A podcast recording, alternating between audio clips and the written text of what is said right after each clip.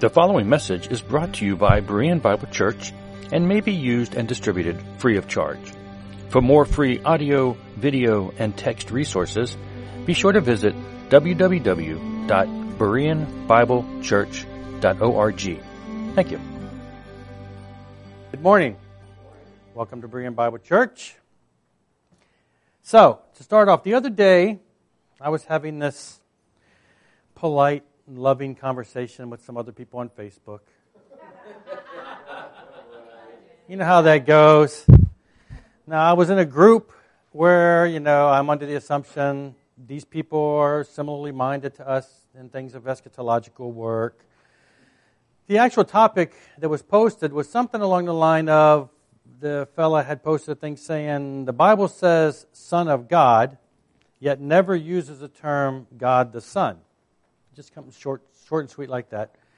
So my response to that was, again, just figured short and sweet. I said there really was no need for such language to be used because the ancient Hebrews, hearing the words of Christ and the apostles, understood full well what was meant when Christ used the term Son of God as well as the term Son of Man. This type of post ended up, of course, attracting a lot of odd responses. But in a Christian forum like this, I did not necessarily expect that there would be such ignorance and confusion as I found to be the case. I guess for me, most of this was just Christianity 101. I guess that's probably because I was brought up in a you know, more orthodox Trinitarian type church. And so at times, maybe I just assumed too much of other people. You find that out on Facebook for sure, especially of those who follow our eschatological camp more or less. The saddest part about it was as I discussed these things with them, started to realize that a lot of the error that they were having was just because of looking at the English translation. I mean, we find that all the time. They're looking and saying, well, this word means this. So, and it becomes quite a shallow understanding. They read the English, they take them a little too literally at times. They apply a modern thought and a modern meaning to it. And while on the surface these English words may appear to cause confusion, it's not something that you can't resolve by just studying the words throughout Scripture entirely. One of the major hurdles that, as modern readers, that we have is our modern worldview. Now, we hear this message from this pulpit all the time. The context of the Bible is not the context of, is, of our context is not the context of the Bible. The worldview of the Bible is not our worldview. It is not our modern worldview or culture that is presented within the pages of Scripture, and we cannot impose it upon them. Because of that, it requires us to understand the culture and the worldview of the writers of Scripture in order to properly grasp what they are saying. I get so confused and frustrated when somebody tells me that that's not the case. It's just kind of sadly humorous. But one of the issues we find with scriptures in English translations is that the words in the original language do not always have one concrete meaning as we try to force upon them. They can have various nuances and uses over time that may not be as easy to pick up on from comparing a few literal translations of a word that get used here and there. I believe this is a large part of the problem with the terms we're discussing today. The key words in discussion will be firstborn and begotten when used in the context of Jesus. Now, Dave has, has touched on this term, these terms in the past. Not even very long ago, he did. But usually it's just a quick comment in the, whatever the content and context is that he's using at that point. I wanted to kind of bring these together, a little more detail and an extensive look all into one message. I initially thought this would be a quick and easy topic. I had planned on what I was going to say, where I wanted to go with it. But then actually when I got into it and started studying a little further, I started making other connections that I hadn't even considered beforehand. And I really wanted to go in so many other directions that could bolster this opinion, this position. But I had to pull back on the reins and trim so much of it to keep it simple and more precise. So let's jump right in. We'll look at this term, firstborn. Now, on the surface, a word like firstborn may seem cut and dry when we look at such, such examples as Genesis 43, and they were seated before him from the firstborn according to this, his birthright to the youngest according to his youth, and the men looked at one another amazed. Or Numbers 3, these are the names of the descendants of Aaron Nadab, the firstborn, Abihu, Eleazar and Ithamar. Or when you go to Numbers 3:12, I myself received the Levites from the midst of the Israelites in the place of all the firstborns of the offspring of the womb from the Israelites. The Levites will be mine because all the firstborn are mine. On the day of, all, of my killing all the firstborn in the land of Egypt, I consecrated for myself all the firstborn in Israel, both humankind and animal. They will be mine. I am Yahweh or Hebrews 11, by faith he kept the Passover and the sprinkling of blood in order that the one who destroyed the firstborn would not touch them. So, in each instance, it seems pretty obvious that the firstborn being spoken of is indeed the child born first chronologically in line to a family. Now, before going any further, though, just keep in mind, in our culture, we don't really understand the emphasis or significance of what it means to be the firstborn as it did in their culture. The firstborn had privileges that the other siblings did not have. They received a special blessing and special authority when it was passed down from their father. There was something real that happened between father and the firstborn son, something we have a hard time comprehending or fully understanding. We see the story, for instance, of, Josh, uh, of Jacob and Esau, how Jacob dressed up and pretended to be his brother Esau and came to their father and deceived him and received his brother's blessing. As soon as he had received the blessing from their father Isaac, Jacob left, and in came Esau. As soon as Isaac had finished blessing Jacob, when Jacob had scarcely gone out from the presence of Isaac his father, Esau came, his brother came in from hunting. He also prepared delicious food and brought it to his father. And he said to his father, Let my father arise and eat of, my son, of his son's game, that you may bless me. His father Isaac said to him, Who are you? He answered, I am your son, your firstborn, Esau. Then Isaac trembled very violently and said, Who was it then that hunted game and brought it to me, and I ate it before you came, and I have blessed him? Yes, and he shall be blessed. As soon as Esau heard the words of his father, he cried out with exceeding great and bitter cry, and said to his father, Bless me, even also, my father, O my father. But he said, Your brother came deceitfully, and he has taken away your blessing. Genesis 27. So while we in our culture may not fully grasp the deep significance of what this apparently substantive blessing was, it was something that was real and irreversible at that time. So even applying just this natural physical aspect of what it meant to be firstborn, if we apply that idea to what Jesus means to Jesus, it means something still very significant and blessed about him. The issue for most is how they force their view of the word born, that part of the word, onto things. I believe the idea, this idea may suitably be considered a type and anti-type type situation where the physical firstborn male child of Israel had a special blessing under the Father. And we can apply all of that to Jesus, the true Israel, in a grander, more fulfilled spiritual realm type of way. And then we briefly look at this word begotten, which likewise tends to confuse some who only read it in English and take this basic surface level view. The word appears in one of the scriptures that most everyone knows by heart. John 3:16. For God so loved the world that he gave his only begotten son that whosoever believeth in him should not perish but have everlasting life. Again, this has brought confusion to many who do not stop and think and study this through. Not only do some of the more cultic religions get it wrong, but even some in the more orthodox camps have gotten seriously messed up here. I believe the confusion comes from at least two different angles, actually. The use of the word itself, as well as, a faulty understanding of what the idea of a son of God means.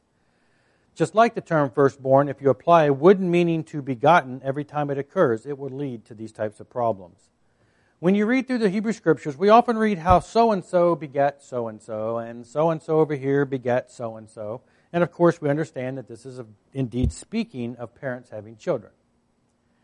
Many will then apply logic that since that is the use of the word, when Jesus is called the only begotten Son of God, then there must have been a time when Yahweh, the Father, begat the Son, right?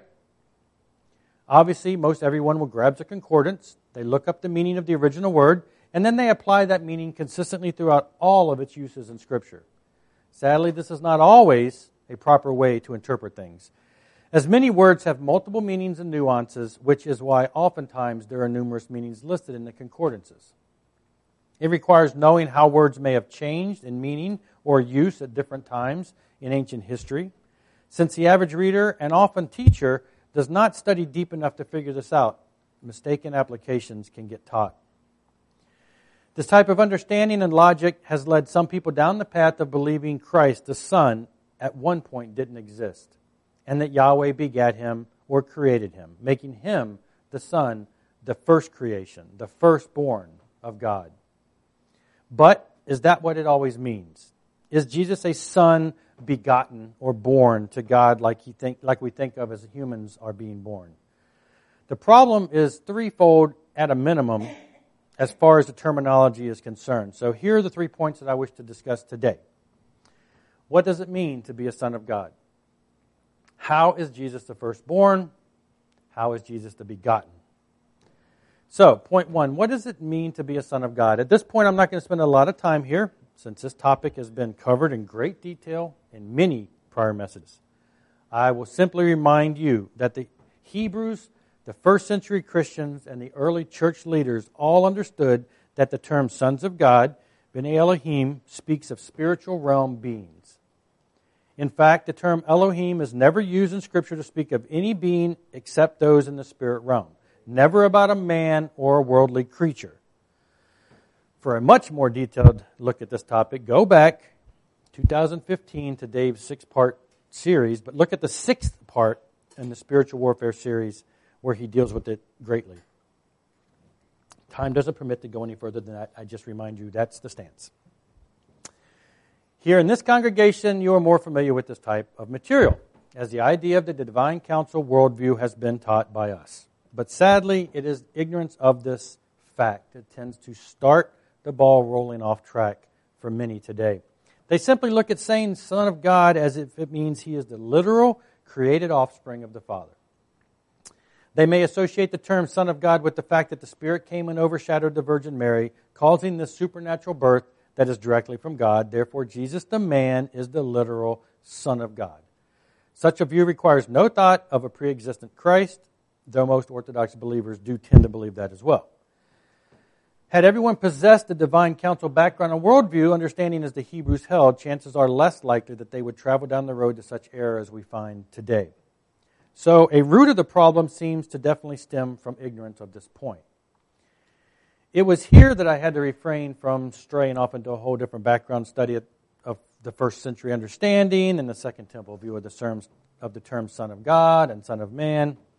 Back at our spring conference in 2015, I gave a lecture on the influence of the book of Enoch in the New Testament. In it, I covered how many Mason, uh, Messianic terms mentioned in the New Testament are used and applied based on how they were discussed and defined in Second Temple writings like the book of Enoch.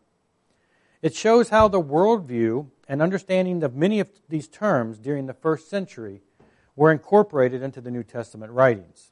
Now, you can find those blog posts on the Divine Council page under the Studies tab on our main BereanBibleChurch.org site. So you can go read that further. I won't, again, stray off into a long discussion there.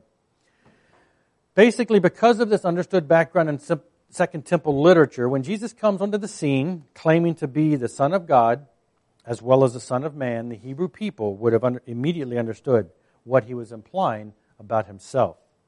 He was claiming to be related to and descended from those beings in the spirit realm. This makes him much more than simply a human being like them, which is in fact what he was saying, and they knew it, even if some modern readers today do not grasp that. Numerous times he told them in language they understood that he was sent from the Father, came down from above, pre existed his human form, etc. They often understood his words and implications, but they did not like them. Not so much simply because of what he was saying with his claims, as they already had a good idea what they might be looking for, and they knew the timing was about right, but because they had expected expectations of a divine political leader type. They rejected him because, in their thoughts, the one they expected would be and act much differently than he was acting. So, the background we have to understand is that Jesus is a Son of God, a spirit realm being that existed before his fleshly birth as Jesus the man. He is referred to as the firstborn of God. As mentioned, based on the use of terms firstborn discussed before. Some want to say that this means that the pre existent Christ was the first creation, the one who was born first from the Father. This issue, the issue we run into with this word firstborn is that it not, does not always fit as used to, for a literal, chronologically firstborn member to a family. For instance, how can we force the chronological idea of first child when it gets applied to David, the son of Jesse? If you recall, David is one of eight sons and is in fact the youngest. 1 Samuel tells us, Now David was the son of an Ephrathite of Bethlehem in Judah named Jesse, who had eight sons. In the days of Saul, the man was already old and advanced in years. The three oldest sons of Jesse had followed Saul to the battle. And the names of his three sons that went into the battle were Eliab the firstborn, and next to him Abinadab, and the third Shammah. David was the youngest. The three eldest followed Saul. So David's the youngest of eight. And if we were to stick to a strict meaning of the term firstborn, then there's no way that you could say David was the firstborn, right? Yet we find in Psalm 89 I have found David, my servant. With my holy oil I have anointed him, and I will make him the firstborn, the highest of the kings of the earth. So, when you look through this word throughout Scripture, you begin to hopefully realize that by firstborn, it does not always mean those who are chronologically born first in line. Adam Clarke puts it this way Firstborn is not always to be understood literally in Scripture, it often signifies simply a well beloved or best loved son, one preferred to all the rest and distinguished by some eminent prerogative. I believe he pretty much hits the nail on the head here, and this is how we have to look at times at how this word may be being used. Yet many fail to understand this. We also see a use of it in Exodus 4. Then you shall say to Pharaoh, Thus says the Lord, Israel is my firstborn son. Well, if Israel is God's firstborn son, then how is Jesus the firstborn son of God? How can you have two firstborns? How is Israel born at all in a physical sense? Here, as in the use regarding David, the term is used to mean they are special, blessed, in a place of special blessing by God.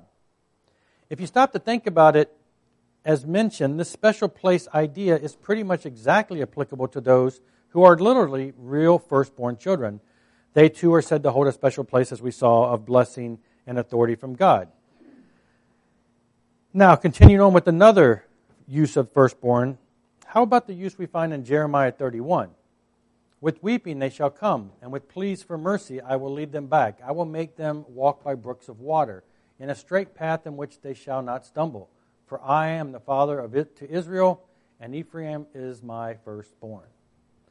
Like in the case of David Ephraim, the person is not the firstborn chronologically. Now, in some cases, Ephraim is used for the person, in other places, he's used for the tribe of people, and quite often it's used as a substitute for the name of the whole name of Israel.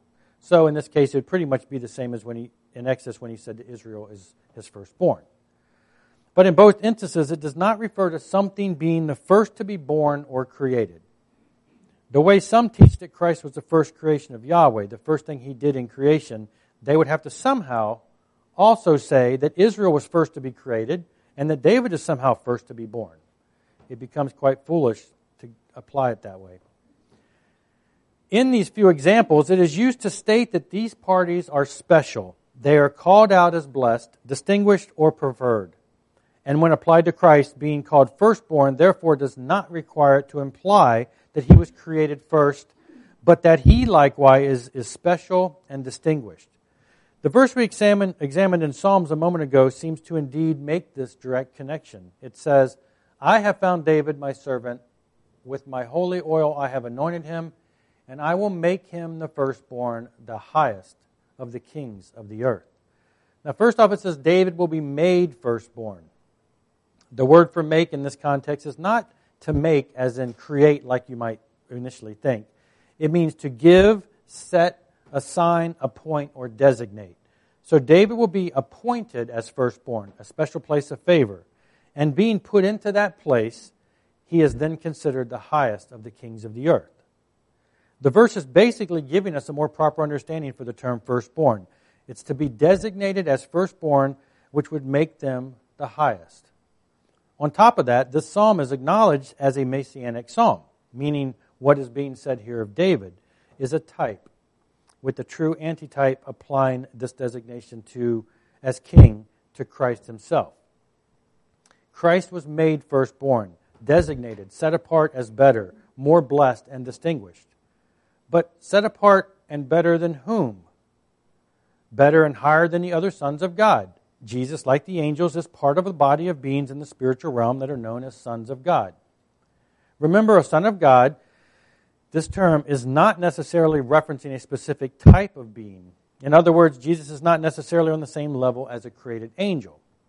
Remember, Elohim is more of a reference to a location and not to a specific type of being. This is to say that he is a being in the same spiritual realm alongside of the other beings like the angels. The Greek word behind firstborn is the word prototokos. Prototokos. And that would, word comes from the root word protos, which means foremost in time, place, order, or importance. So while it can be used to spe- be specifically about something first in an order, like a chronological firstborn child, it is also used in Scripture to refer to someone or thing first or of more importance in rank. For instance, in Luke, we find the word, and he was teaching every day in the temple courts, and the chief priests and the scribes and the most prominent men of the people were seeking to destroy him. The special people, the chief of the Jews, as some translations put it, are referred to with this term. So it is definitely has a related meaning as used for someone special or of higher class and not simply in a chronological use. Once we understand that this term firstborn can mean that the one spoken of is special and first in rank and not necessarily first in existence, we can now look back at other places where the understanding appears. Where else can we go to bear, to, to hear of Christ being different and better? Well, the book of Hebrews, which was read at the start, it opens with the case for the supremacy of Christ. It says, Although God spoke long ago in many parts and in many ways to the fathers by the prophets, in these last days he had spoken to us by a Son, whom he appointed heir of all things, through whom also he made the world. So in those last days, Yahweh began speaking through a Son. And this particular son had been appointed as heir and was the one who made the worlds.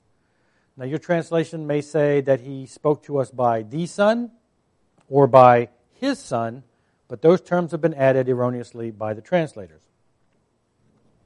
The fact is, the Greek has no definite article when you come to the noun about his Son, nor is there a possessive pronoun. It is literally that he spoke to us by a Son.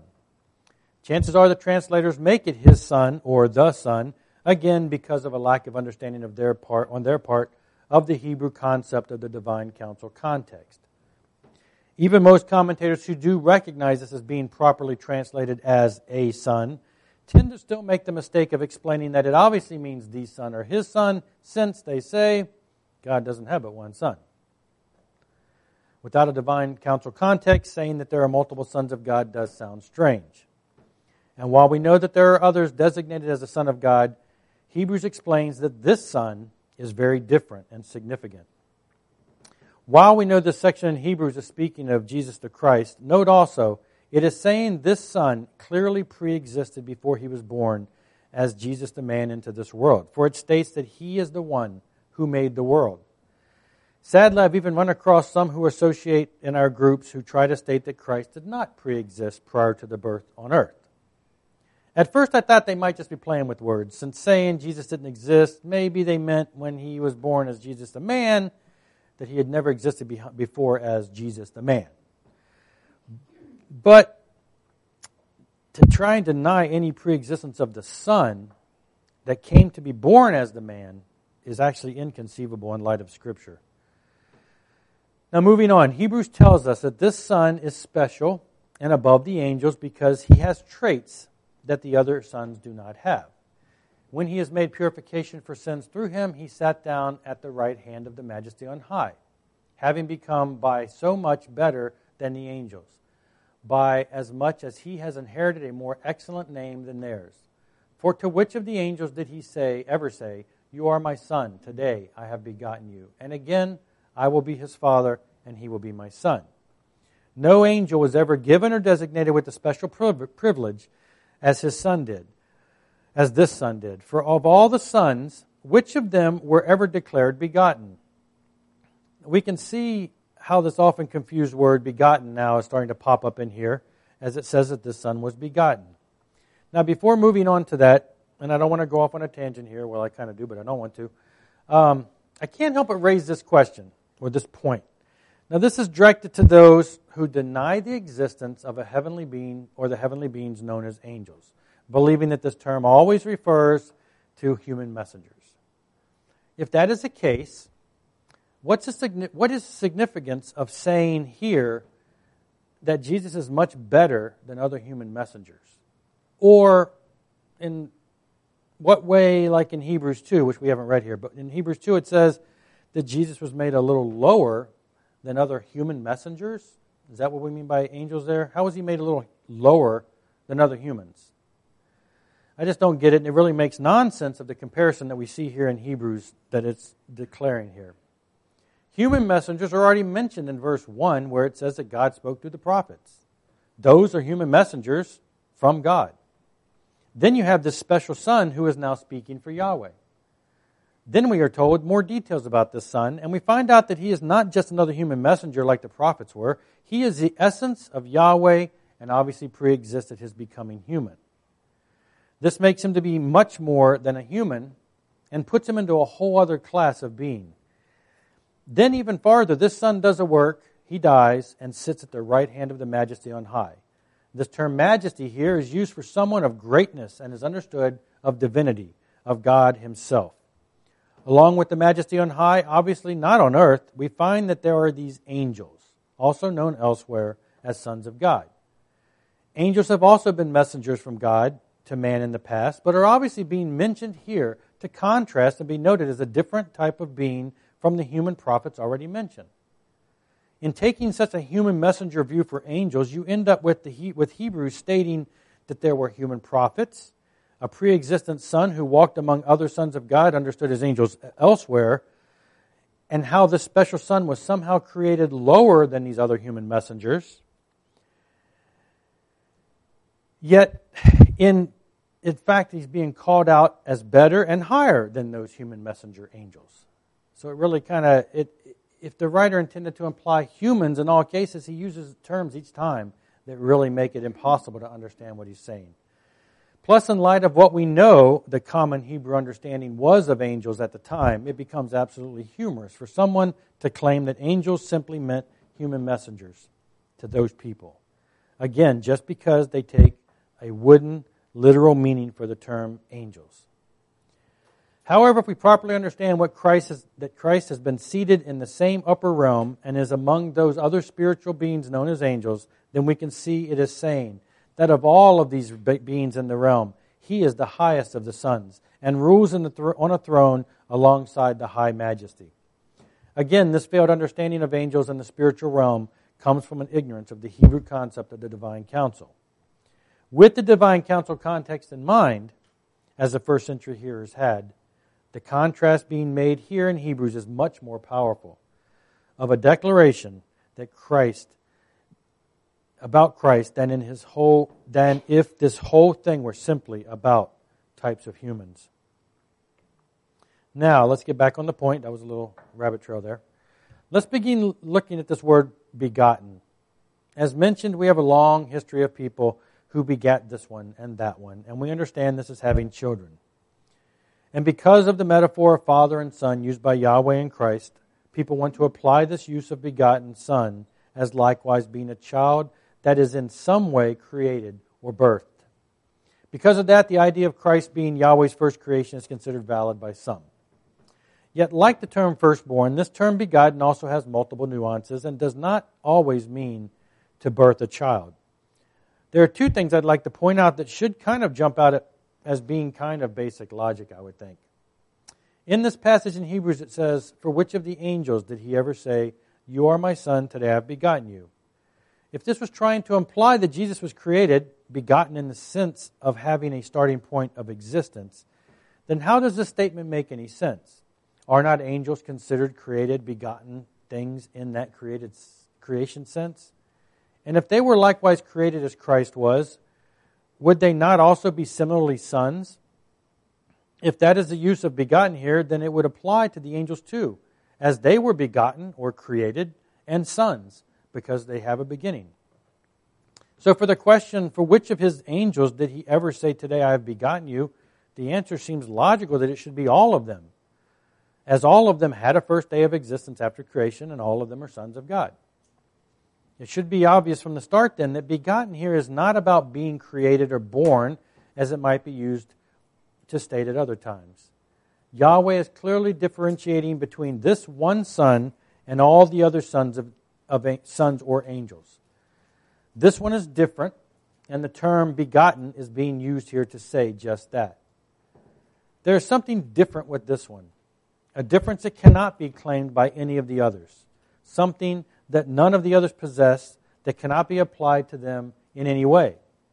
Therefore, it seems quite obvious this term cannot be speaking of a creation date, which all of the others do have. Let me now quote another wise teacher on this topic.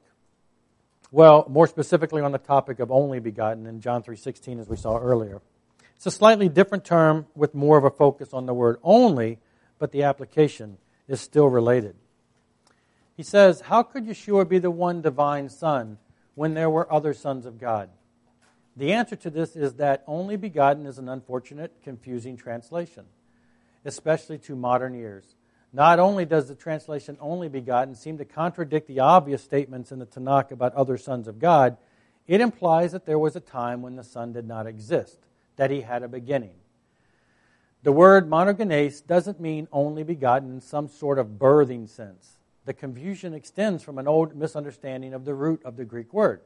For years, monogenes was thought to, to have derived from the two Greek terms monos, only, and gennao, to beget or bear. Greek scholars later discovered that the second part of the word monogenes does not come from the Greek verb gennao, but rather from the noun genos, which means class or kind. The term literally means one of a kind or unique without connotation of created origin. And this other teacher happens to be somebody we know named David Curtis, which was a couple months ago uh, in John 3.16. And he's not here to even hear his name. Oh, darn. You just missed your name being called. Now, an example we could look at that was also looked at by Dave Beck in that message is the term as it's used in Hebrews, where we are told, by faith, Abraham, when he was tried, offered up Isaac, and he that had received the promises offered up his only begotten son. So it says Isaac is Abraham's only begotten, his monogenes. Since we know that Isaac was born, that before Isaac was born, Abraham had fathered Ishmael, then Isaac had not Isaac was not an only begotten in the term if the term is only used to speak of a literal birth. The term is used here to mean that Isaac was Abraham's unique son, and he was the son of the covenant promises. It is Isaac's genealogical line that would be the one through which the Messiah would come. So monogenes means one kind, unique or only, or the only one of its kind. We also find this begotten phrase used elsewhere, and the usages also steer the understanding away from it having anything to do with a start date or a birth of his son. These next few points were brought out in a recent podcast discussion by Michael Heiser. He is the ancient languages scholar that is going to be speaking at our conference this year. He directs the attention to Acts 13, where we are told, And when they had carried out all that was written of him, they took him down from the tree and laid him in a tomb.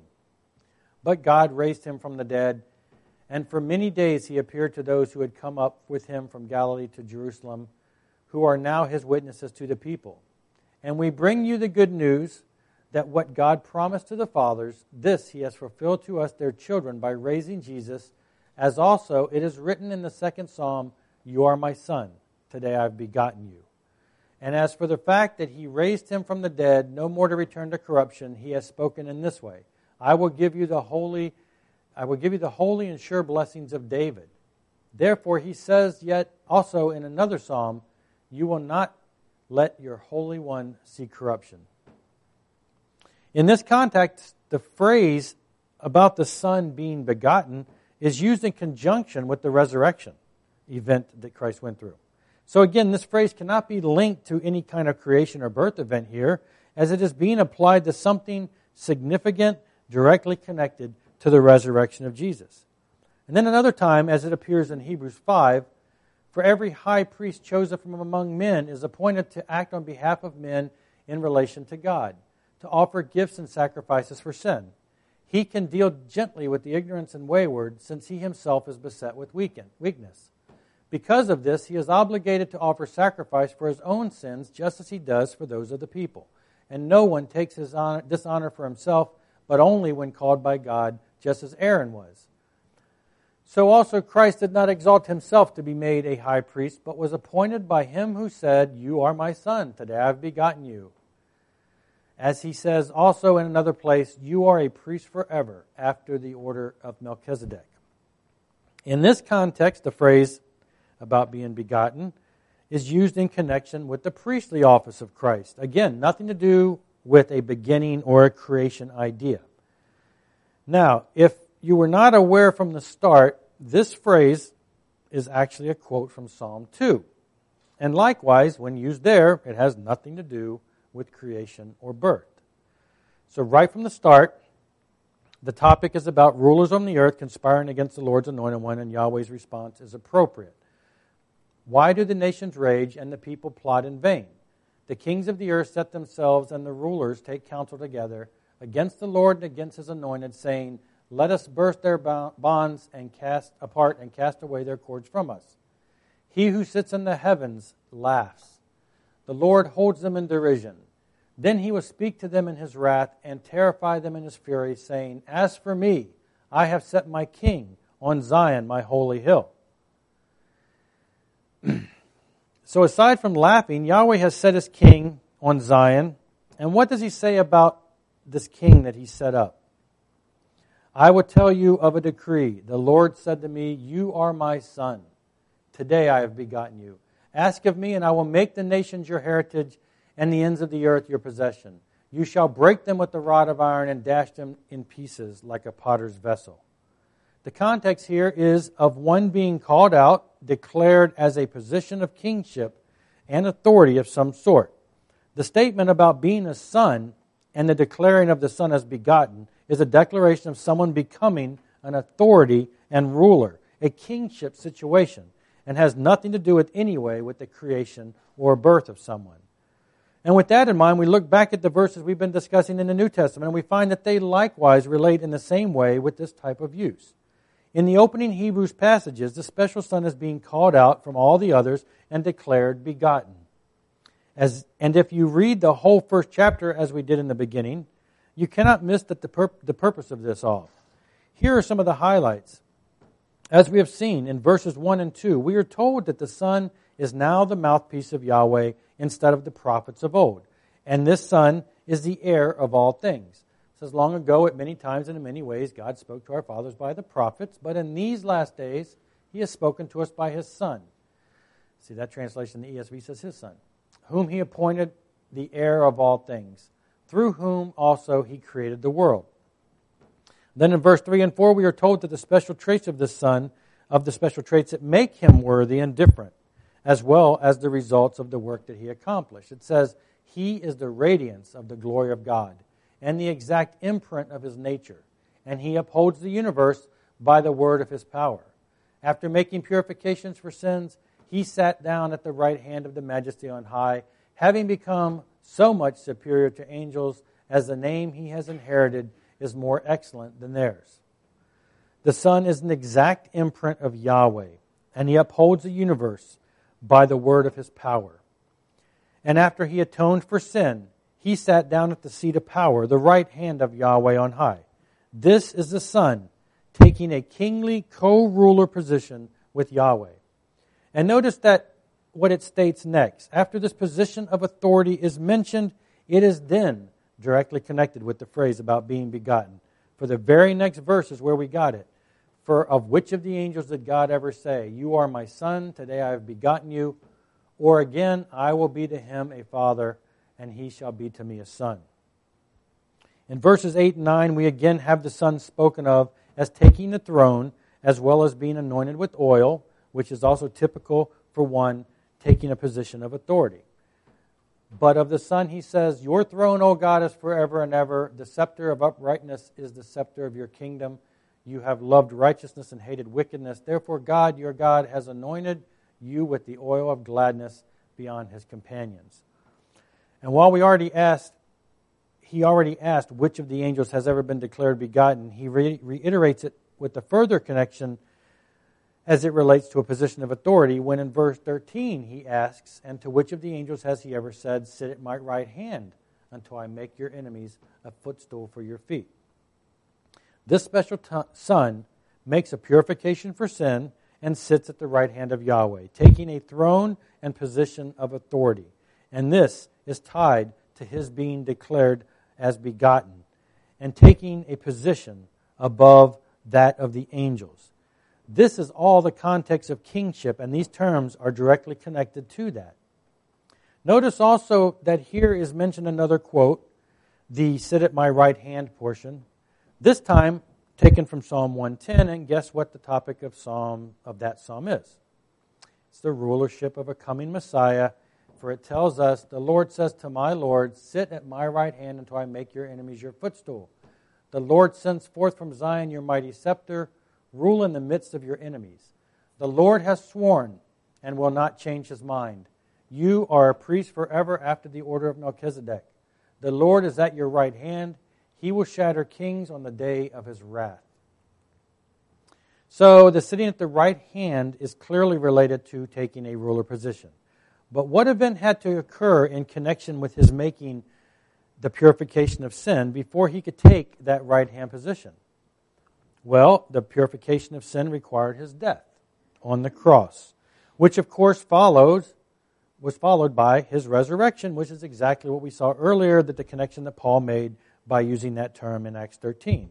We read it earlier. It says, "And we will we will bring you the good news that God promised to the fathers this that this he has fulfilled to us their children by raising Jesus as also it is written in the second psalm, you are my son, today I have begotten you."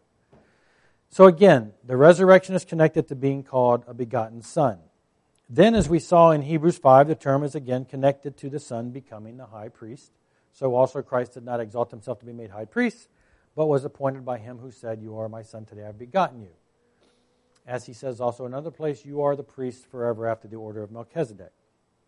So, in the end, with all of this, we can deduce that this son is special, called out, declared significant by using this term begotten, and that this is tied to his being the ultimate prophet, priest, and king over all creation.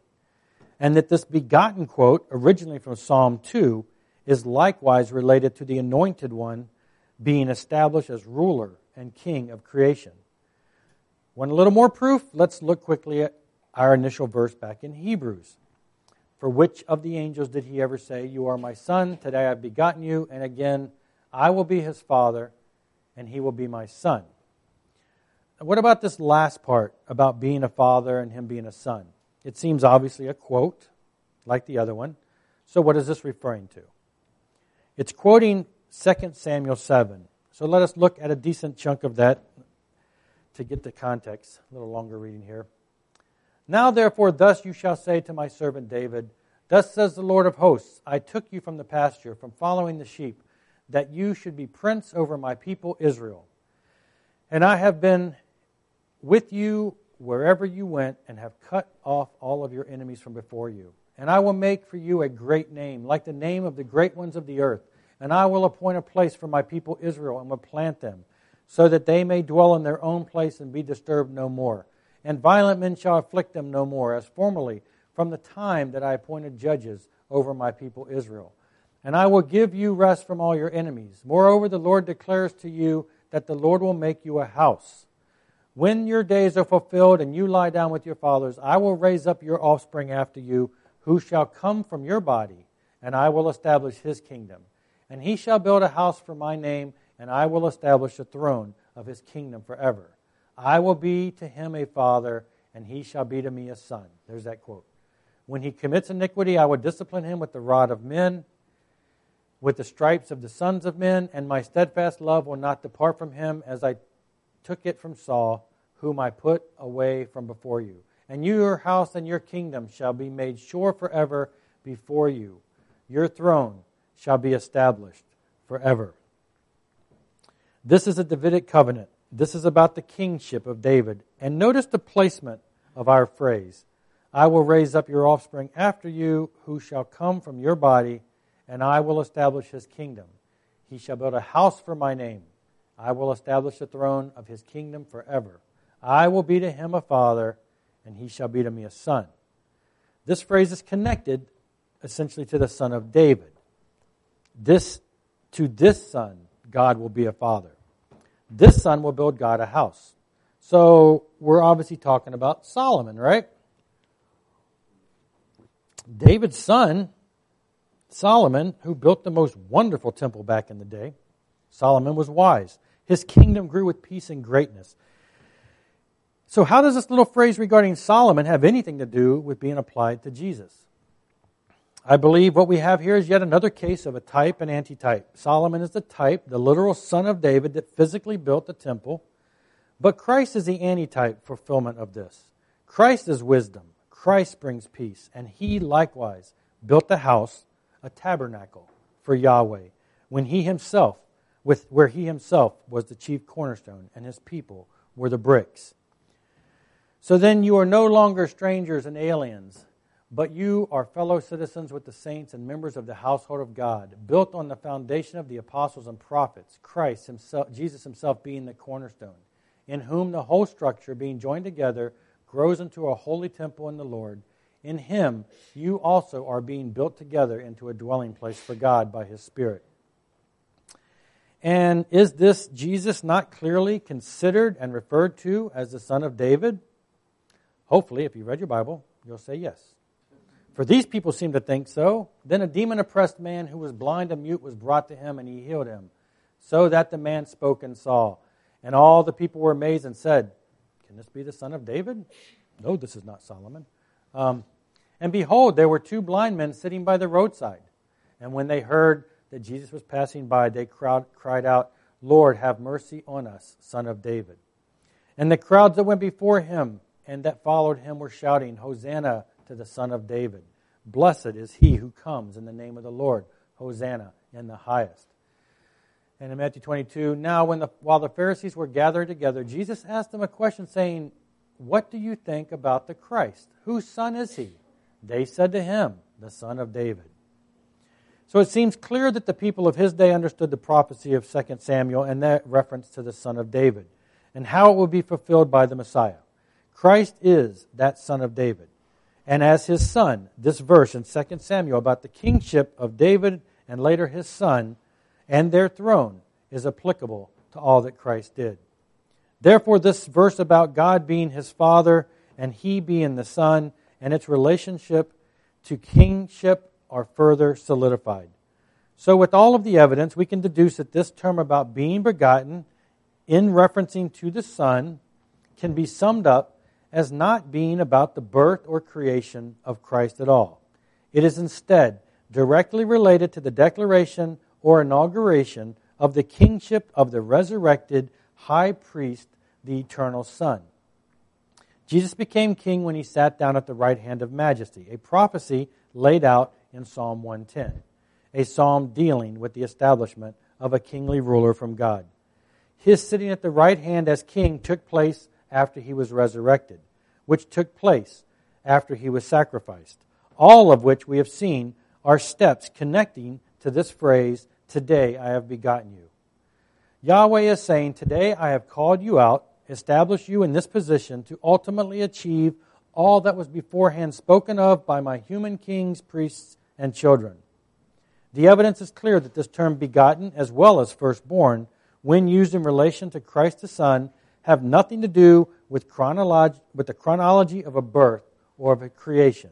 The only way to make such a case is to strip them out of their context, both the context of the text in which they appear, as well as the context of the worldview and understanding of the people using them at the time. Quoting from Heiser again, he states it like this I would say, based on these usages, this variety, that anyone who would connect the phrase, Today I have begotten you, with the origin of Jesus, as though he was not pre existent, is simply guilty of ignoring the scriptural use of the phrase. It's pretty much that simple. Now, I especially love his later comments after that, as they relate directly to the circumstance discussing my starting on this with Facebook. In speaking of how people are going, no matter what you teach them, they're going to always take things out of context and continue to confuse things. He puts it this way He says, just because we make these points doesn't mean people aren't going to do it, continue to abuse it. They are going to do it. They're going to do it every day. You're going to see it on Facebook. You're going to see it all over the place, all over the web. You're going to run into people at work. You're going to, you'll get into a religious discussion, and you'll find someone who rejects the eternality or the, or the preexistence of the deity of Christ. This is what you're going to get if they're taught. This is what you're going to get. Next time you get it, though, ask, you know that phrase, you are my son, today I've begotten you, that we were talking about? Where are the other two passages that it's used? I'll bet they don't know. So, an honest study will have to admit that it is near impossible when comparing Scripture to Scripture and considering the Hebrew worldview to come away with this idea that this term begotten or firstborn, when found in the context as it appears in these verses regarding the Son, could ever be misconstrued to apply to a birth, beginning, or creation of Christ the Son. Sadly, these types of mistakes are made because people don't know, read, or study the Scriptures like they should. They are not so entrenched in God's Word as to quickly be able to connect these connections that we've seen today. Or they are ignorant of the worldview that is portrayed in Scripture. There are many people who make theological decisions based on what they have been taught by someone or by simply not going any deeper than reading the English text. And even then, they read it out of context. And then they come to conclusions on their own that lead them down these paths. Few people take the time to fully study the context, the original languages, the ancient usage, the worldview of the writings, and all that is involved. And yet they stand firm, argue, and defend their position based upon such a weak foundation. Now, don't get deterred by this thought. True, not everyone has the time, the skills, or the know how to do the kind of extensive work needed to dig as deep as is often required to get to a much clearer understanding, as we've seen on this. It does re- often require the assistance of others with more skill, but it doesn't require all the extra work to have a good foundation of Scripture in general. When it comes to topics like this and so many more, the extensive study is not fully needed to fir- at first in order to avoid much of the confusion and error in one's theology.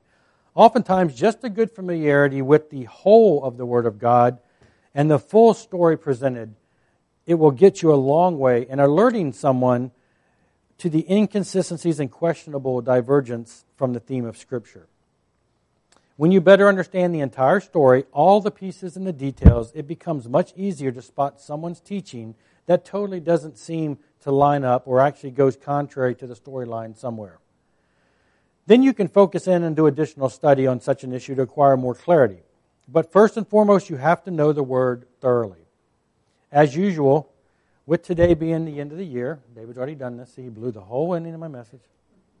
Tomorrow's the start of a new year. We wish to challenge you to either start a Bible plan or continue a yearly Bible plan. It is a New Year resolution that keeps on giving for the child of God. I recently overheard, overheard a Christian lady who was brought up in the church, still very active in the church to this day, now in her mid 40s. She stated that she has never read the Bible all the way through. Don't be content to be like that. Don't be a child of Yahweh who doesn't even know what Yahweh has fully said. While churchianity is diseased with the sad ignorance of God's word, let 2018 be your chance to become part of the cure. Amen. Let's pray. Father God, we thank you so much for your word. We thank you so much for the many aspects of it that that you've given throughout a long time and in so many different writings. We just thank you so much for having that still that we can read and understand what message you would have us to have. And we just pray, Lord, that you would help us not take it for granted. As was already stated, we just pray, Lord, that you would help us to establish and, and stick to a plan that doesn't require much more than 15 minutes of our time. Just to become familiar with it, just so we would know everything that's in there. The more we read it, the more we pick up, the more we would see when somebody comes up with an odd verse that we're like, well, that doesn't quite make sense. We just pray that you would help us to have that wisdom, that you would help us to have the determination to stick to a plan, to become more knowledgeable, to not be those type of church people that just go to church and listen to what the pastor says, but that you would help us to read your word, to be entrenched in it, to be desirous of knowing what you would have us to know. We thank you so much for all that we have and for this time. We just pray that you would bless it. Amen.